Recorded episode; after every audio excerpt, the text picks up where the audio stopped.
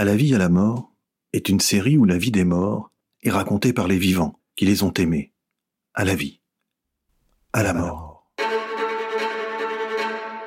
C'était un dimanche matin, il était 8h30 ou 9h. Il faisait beau, il n'y avait personne sur l'autoroute. J'ai tout de suite compris ce qui s'était passé, mais c'est comme si le temps était suspendu et je sais plus ce que j'ai dit.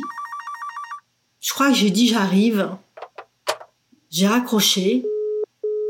Et il m'a fallu toutes ces années pour accepter le fait que ben il n'y a pas de sens à la mort en fait. Maintenant, c'est plus une tristesse pour moi. Maintenant, je sens qu'elle est partout. Elle est, elle est tout le temps là.